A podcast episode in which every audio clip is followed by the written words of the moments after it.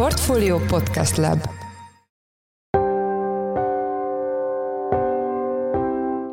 Mindenkit üdvözlünk, ez a Portfolio Checklist augusztus 11-én pénteken. A mai műsor előtt egy rövid korrekció a tegnapi podcasttel kapcsolatban. A csütörtöki checklist felvezetőjében egy ideig tévesen az OTP első félévi profitjaként hivatkoztunk a pénzintézet második negyedéves nyereségére. A hibát azóta a hanganyagban javítottuk, a tévedésért pedig elnézést kérünk. A mai adás első részében arról lesz szó, hogy idén hiába lesz magasabb az infláció, mint tavaly, az árdrágulás nagy része már 2022-ben lezajlott. 132 ezer forint lesz az, amit idén decemberben el kell majd költenünk ahhoz, hogy a tavalyi év elején a 100 ezer forintos induló költségünkkel tartsuk a fogyasztói kosarunkat, tehát látható, hogy alapvetően a tavalyi évben 25 ezer forintot kellett hozzátennünk, és az idei évben ehhez már csak nagyjából egy kevesebb, mint 7 ezer forintot. A témáról Hornyák Józsefet, a portfólió makrogazdasági elemzőjét kérdezzük.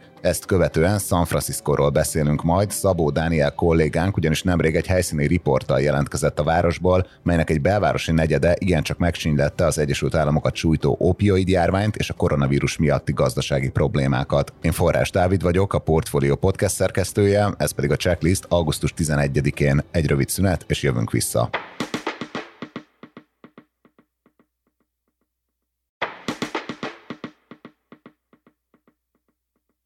Bár idén lesz várhatóan magasabb az infláció, mint tavaly, az árdrágulás mértékének oroszlán része tavaly évvégéig már lezajlott. Ez először ellentmondásos kijelentésnek hangzik, pedig nem az, és ezzel kapcsolatban itt van velünk telefonon Hornyák József, a portfólió makroelemzője. Szia, üdvözöllek a műsorban! Szia, Dávid, sziasztok! Szerintem kezdjük egy kicsit ilyen bevezetés a közgazdaságtamba szinten, hogy pontosan mit mutat az az inflációs headline adat, amiről mi is gyakran szoktunk írni, és hogy miért nem feltétlenül megfelelő eszköz arra, hogy a lakosság által éppen érzékelt árdrágulást megmutassa. Igen, az inflációs adat gyakorlatilag, amiről a portálok rendszeresen írnak, illetve a nemzetközi lapok is, az általában arról szól, hogy egy adott hónapban az előző év azonos időszakához képest mennyivel emelkedtek az árak, és rendre ezt az adatot közlik. A Központi Statisztikai Hivatal is ezzel az adattal foglalkozik a legtöbbet, és ehhez képest mutatja meg az egyes termékeknek és a szolgáltatásoknak is az áremelkedési ütemét, de alapvetően azért, amikor alacsony az infláció, egy 2-3 százalékos normál körülmények között, akkor azért az emberek is csak abba gondolnak bele, hogy igen, nagyjából egy kicsit emelkedett az ára azoknak a termékeknek, amit, amit vásárolok, de amikor ilyen 10-20-25 százalékos az infláció, akkor azért már így nehezebb értelmezni a dolgot, mert hát igazából valószínűleg senki nem tudja, hogy az előző év azonos hónapjában mennyit fizetett az egyes termékekért és a szolgáltatásokért, Leginkább talán azt tudják megjegyezni az emberek, hogy az elmúlt hónapokban mennyi volt a rezsi, vagy mennyi pénzt hagytak ott a kasszáknál a legutóbbi bevásárlásaik során, vagy például arra emlékeznek, hogy mennyit fizettek legutóbb a fodrásznál, de azt, hogy tavaly ilyenkor ezek a dolgok mennyibe kerültek, amikor 20% körüli az infláció, akkor azért ezt nehéz megmondani. Én se tudnám alapvetően megmondani, hogy éppen áprilisban, tavaly júniusban vagy augusztusban mennyibe kerültek az egyes termékek. Az éves inflációs adat mégis ezt mutatja meg.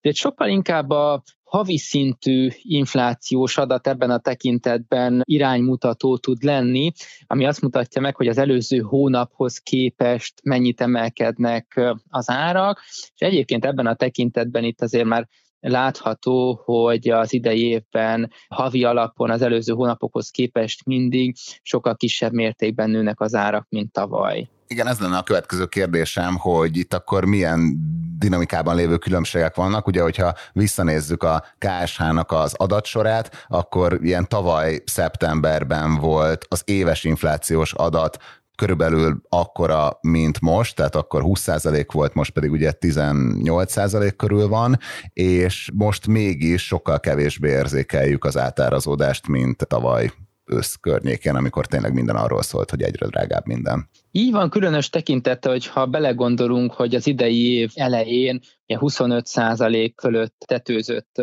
az infláció, januárban 25,7%-os volt, de az egész első negyed évben 25% feletti volt az áremelkedési ütem. Innen jöttünk le szépen lassan 20%-ra, most pedig júliusban már 17,6%-ra csökkent az éves alapú infláció. Ez a csökkenés alapvetően azért egyrészt azzal függ össze, hogy idén hónapról hónapra már kisebb üteműek a drágulások. A tavalyi évben még havi szinten, tehát egyik hónapról a másikra ilyen 2 és 4 százalék közötti áremelkedéseket láttunk. Az idei évben pedig egyedül januárban haladta meg a 2 százalékot a havi szintű áremelkedés, azóta minden egyes hónapban 1 százalék alatt van ez a havi inflációs index. Mindez pedig azt eredményezi, hogy szépen lassan jön lefelé az infláció Magyarországon, és ahogy haladunk előre az időben, mindig egy magasabb árszinthez képest viszonyít az éves alapú inflációs index, tehát itt az mondható el, hogy alapvetően az egy, egyre későbbi inflációs adatoknak a beérkezésével a következő hónapokban majd látjuk ezt a, ezt a folyamatosan csökkenő trendet, amit nagyban segít az, hogy, hogy a tavalyi évben emlékszünk rá, hogy hónapról hónapra nagyon nagyok voltak az áremelkedések, mindig egy magasabb és magasabb árszinthez viszonyít a friss adat, és innen tudunk lefelé jönni. Ugye mi változott meg? A tavalyi évben azért azt láttuk, hogy nagyon erőteljes volt az év a, a kereslet, ugye a fegyverpénz, a 13. havi nyugdíj, az SZIA visszatérítések miatt, ezek ugye emelték az inflációt, a választások előtti költségvetési osztogatásoknak volt az eredménye mindez. Ezt követték majd a, a szektorális különadók, ami különösen érintette az FMCG szektor, ez újabb áremeléseket vont maga után. Mindeközben a forint árfolyama is sokkal gyengébb volt, illetve folyamatosan gyengült a forint a, a tavalyi évben, ez pedig a külföldi termékek áremelkedésén keresztül hozta be az inflációt Magyarországra, tehát összességében rengeteg olyan tényező volt, ami megemelte az árakat, illetve jobban megemelte az árakat, mint akár a környező országokban, vagy az Európai Unió más országaiban. Az energiaválság azért mindenhol egy áremelő hatású dolog volt, de azok a tényezők, amikről az előbb beszéltem, ezek még inkább felfelé strófolták a magyar inflációt, és a tavalyi évnek a, a vége felé már egy olyan magas árszint alakult ki, amihez képest igazából, miután ezek a történetek kiestek a bázisból, ugye az idei évben nem volt például SZIA visszatérítés, a kiskereskedelmi forgalom az zuhan, azért mert a reálbérek csökkennek, így a vállalatok nem tudnak árakat emelni, ez is egy árleszorító hatású tényező, és alapvetően ebből adódik, hogy az árdinamikák azok mérséklődni tudnak. Igen, de ugye, hogyha az éves inflációt nézzük, akkor idén várhatóan az mégis magasabb lesz, mint tavaly, és akkor miért van az, hogy mégis, ugye tavaly drágult nagyobb mértékben az a fogyasztói kosár, amin a KSH méri az inflációt? Így van, gyakorlatilag az éves átlagos infláció az idén magasabb lesz, mint tavaly volt, ahogy mondtad is, Ugye tavaly 15% alatt maradt az éves átlagos infláció, az idei évben pedig a legtöbb előrejelzés szerint 17 és 19% között lesz, tehát ez abszolút egy magasabb ütemet jelent. Ugye az idei év elején, tavaly év végén, idei év elején láttuk ezeket a 25%-os indexeket, ezek nagyon markáns áremelkedéseket jelentenek, mégis a tavalyi havi alapú 2 és 4 százalék közötti áremelkedési ütem az azt eredményezte, hogyha például tavaly januárban 100 ezer forint volt a havi büdzsénk, akkor a tavalyi év végére már 25 ezer forinttal többet kellett költenünk, tehát 125 ezer forintba ö, kerültek azok a termékek és szolgáltatásoknak az összessége, amiket meg szerettünk volna vásárolni. Az idei évben az inflációnak a lassulása, a havi áremelkedéseknek a, a lassulása pedig oda vezetett, hogy ehhez képest most már csak néhány ezer forinttal több pénzt kell előteremtenünk. Jelenleg ez a 128 ezer forinthoz közelít itt az évnek a, a közepén, tehát ez látható, hogy mindössze egy 3 ezer forint körüli további emelkedés volt tavaly decemberhez képest. Hogyha pedig kivetítjük nagyjából egy 0,5%-os havi áremelkedésekkel az idei év végéig ezt a történetet, akkor 132 ezer forint lesz az, amit idén decemberben el kell majd költenünk ahhoz, hogy a tavalyi év elején a 100 ezer forintos induló költségünkkel tartsuk a fogyasztói kosarunkat, tehát látható, hogy alapvetően a tavalyi évben 25 ezer forintot kellett hozzátennünk, és az idei évben ehhez már csak nagyjából egy kevesebb, mint 7 ezer forintot kell majd hozzátennünk. És akkor az azt is jelenti, hogy mondjuk az évvégi bevásárlásoknál az ünnepek környékén úgy könnyebb is lehet a családoknak, mint tavaly volt? Igen, a tavalyi év az egy nagyon nehéz volt a, a családok számára karácsonykor, hiszen abban az időszakban, ahogy a, a fentiekből is láttuk, már egy nagyon jelentős árszintemelkedés következett be, és az embereknek a bére ezt nem tudta követni már akkor. Az idei év egy picikét hozhat fellélegzést abban a tekintetben, hogyha sikerült béremeléseket kiharcolnunk, tehát a átlagos béremelkedés az két számjegyű volt a KSH-nak az adatai alapján, és az idei év végére az infláció azért már 7% közelébe szelidülhet. Ebben a tekintetben pedig azt mondhatjuk, hogy az idei karácsony az már egy kisebb fellélegzést hozhat. Hogyha megnézzük ezeket a, az inflációs idősorokat, akkor tavaly decemberben már csak nem 25%-kal kellett többet fizetni az egyes termékekért és szolgáltatásokért. Idén karácsonyra már csak szerény mértékben drágul tovább az élet képest, tehát a két évben összesen 32%-os árindex valószínűsíthető, tehát ebből is látszik, hogy a tavalyi 25%-hoz képest már nem lesz olyan extrém mértékű a további áremelkedés, és ebben a tekintetben azért arra is lehet számítani, hogy a kiskereskedelmi forgalomban is hamarosan meglátjuk majd a fényt az alagút végén, de arra lesz szükség, hogy az inflációnak a mértéke az a béremelkedési ütem alá csökkenjen. Ugye ez a nyár végére, az ősz elejére be is következhet, ezt követően a következő hónapok pedig az infláció további csökkenését fogják hozni, vagyis az az árszint, ami tavaly kialakult, az önmagától a, a bázishatás eredményeképpen össze is omlik az idei évnek a végére, és a költségnövekedésünk pedig töredéke lesz a tavainak. Nagyon szépen köszönjük az elemzésedet, ugye erről írtál is Zsoldos Ákos kollégánkkal egy elemzést a portfólióra, azt linkeljük is az epizódjegyzetekben. Az elmúlt percekben Hornyák József a portfólió makrogazdasági elemzője volt a checklist vendége. Köszönjük szépen, hogy a rendelkezésünkre álltál. Köszönöm szépen, sziasztok!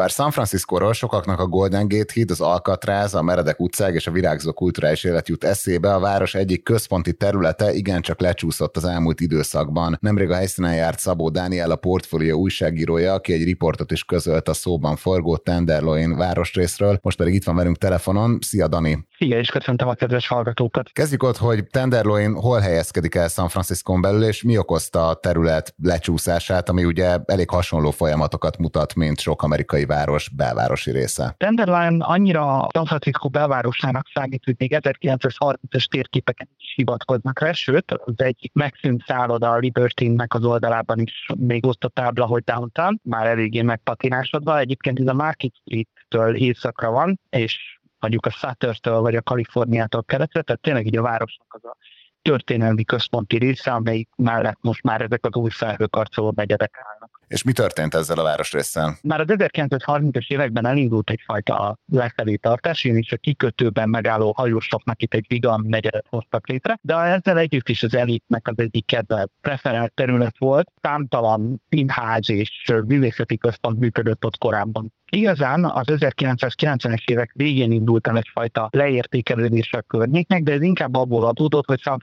Francisco más negyedei, főleg a kertvárosok, külsőbb területek, amelyek jobban elérhetők voltak, a Szilícium völgyben dolgozó IT szakemberek meglettek felkapottak. És aztán a koronavírus járvány is korábban elindult, de mellé felzárkózó opioid válság, tette gyakorlatilag egy gettóvá a belvárosi részek mellett ezt a területet. Az opioid válságnak kiváltó oka pedig az, hogy míg Európában nagyon nehéz, még valódi fájdalmakra is és krónikus betegségekre is nagyon erős opiát tartalmú fájdalomcsillapítókat kapni, például porfiumot vagy fántanért, addig az Egyesült Államokban részben a gyógyszerlobbi hatékony tevékenységek köszönhetően a házi orvosok gyakorlatilag a legkisebb fájdalmakra is elkezdték felírni ezt a gyógyszert, viszont sokkal addiktívabb, mint a heroin vagy a kokain, rengetegen csúsztak bele akaratokon kívül abba, hogy kábítószerfüggők legyenek. Tehát akkor ez az opiát krízis, amiről beszéltél, és maga a COVID, az hogyan járult hozzá a környék lecsúszásához? A COVID válság alatt San Franciscóban nagyon szigorú karantén intézkedések voltak az Egyesült Államok más részeihez hasonlóan. Ez azzal párosult, hogy számtalan kis és vállalkozás Noha egyébként Kalifornia állam és a szövetségi kormány is bőségesen támogatta a kisebb vállalkozásokat, de csődbe ment. Nagyon visszaesett a turizmus is az ezt követő években is, tehát most is nagyjából csak 60-70 százaléknyi turistát várnak az idei évre, mint a járvány előtti utolsó 2019-es esztendőben. Emiatt nagyon sok vállalkozás csődbe ment, valamint nagyon sok munkalehetőség megszűnt.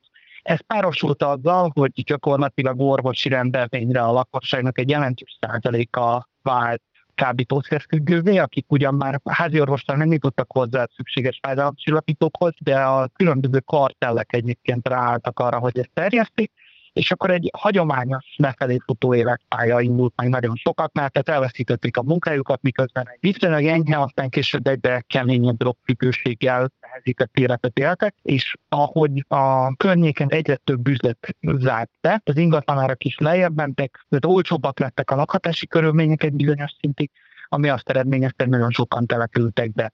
Valamint jelentős lett az illegális házfoglalás is, ugyanis a bezárt színházak, nagyobb raktárépületekbe kisebb droghanyák létesültek, és akkor itt nagyon sokan húzták meg magukat. És egyre több lett a kellemetlen alak a környéken, valamint leromlott a közbiztonság, egyre többen költöztek el San Francisco ezen részéről, így aztán egy ilyen spirálszerű elvefelé tartó trendnek vagyunk még most is a szemtanúitán, mert azért ígértek különböző intézkedéseket, mind a szövetségi kormány, mind az állami hatóságok részéről. Igen, erre mindjárt rá is kérdeznék, de előbb még beszéljünk egy kicsit arról, hogy a helyszíni riportodban, amit linkelünk is az epizód jegyzetekben, beszéltél több helyivel, és nekem nagyon tanulságos volt egy Gázából származó palesztin férfi. Neki mik voltak a tapasztalatai a negyeddel kapcsolatban? Mert ugye azért ő egy elég rossz helyről jön. Igen, ő már több évtizede itt él, és úgy emlékszik a környékre, sőt, még most is elmondja, hogy az emberek legnagyobb része az nagyon kedves és nagyon értékes de ő is azt tapasztalja, hogy a 30 évvel korábbi állapotokhoz képest jelentősen elromlott a közbiztonság, jóval többen vannak azok, akik nincstelenek és az utcán élnek. Ő egyébként sokkal megengedőbb a legtöbb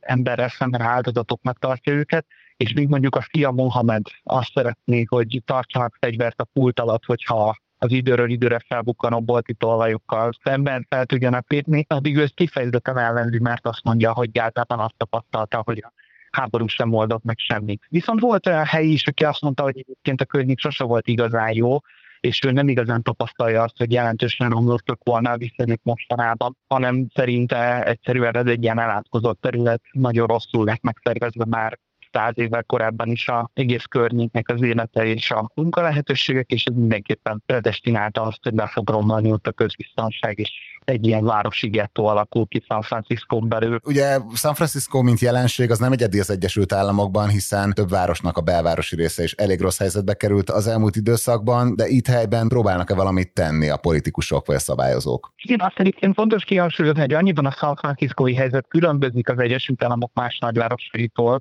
mondjuk Washingtontól vagy New Yorkkal szemben, hogy uh, itt nagyon tényleg a belváros egyik fontos negyede az, amelyik elkezdett lezülleni, míg mondjuk más nagyvárosokban jellemzően inkább a korábbi munkásnegyedek vagy a munkásszállóknak otthont adó városrészek indultak lecsúszásnak. Egyelőre a helyi hatóságok, köztük Kalifornia állam kormányzója, valamint a San Francisco városvezetés is fokozottabb rendőri fellépést ígér a környéken. Volt is egy 6 ig tartó razírsorozat, amely során annyi tanélt és egyéb kábítószert foglaltak le, ami a becslések szerint 21 millió ember túladagolására lenne elegendő is ebben már bevonták a szövetségi hatóságokat is, amelyek a nemzetközi kábítószer csempész hálózatokat próbálják felszámolni, amelyek mesterséges, szintetikus, illegálisan előállított fentanilt és egyéb opiát tartalmú gyógyszereket próbálják behozni a területen. Emellett egyébként a kaliforniai állami vezetés is, valamint San Francisco is pont a cikk megjelenése után jelentette be, hogy a ellátórendszert is fejleszteni akarják, tehát inkább az áldozatsegítésre akarnak meg koncentrálni, ami abban jár, hogy azokat az embereket, akik akaratokon kívül de függői lettek ezeknek az opiáttartalmú szereknek, azok megfelelő segítséget kapnak ahhoz, hogy tudjanak szokni,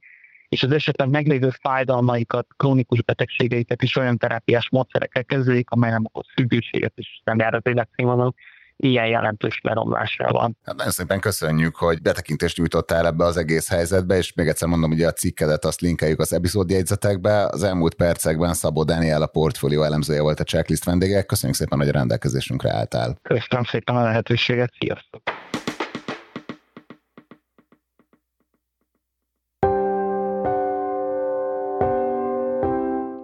Ez volt már a Checklist, a Portfolio munkanapokon megjelenő podcastje. Ha tetszett az adás, iratkozz fel a Checklist podcast csatornájára bárhol, ahol podcasteket hallgatsz a neten. A mai adás elkészítésében részt vett Bánhidi Bálint és gombkötő Emma, a szerkesztő pedig én, Forrás Dávid voltam. Új adással hétfőn jelentkezünk, addig is minden jót, jó hétvégét kívánunk. Sziasztok!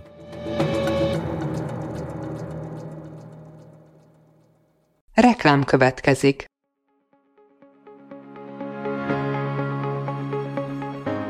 Raúl Müller Lajos vagyok, az Agrárszektor főszerkesztője. Májusban két tematikus konferenciát is rendezünk Kecskeméten az agrofood szektor szereplőinek. A május 22-én tartandó Portfolio Agrofood 2024 konferencia az élelmiszeripari vállalkozások, beszállítóik, a szolgáltató cégek és a kereskedők számára nyújt egyedi betekintést az aktuális trendekbe. A május 23-án megrendezendő Agrofuture konferencia pedig egyedülálló módon tematikus formában foglalja össze a hazai agrárgazdaság fenntarthatósági követelményeit és innovációs lehetőségeit.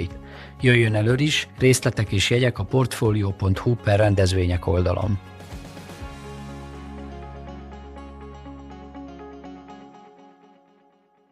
Reklámot hallottak.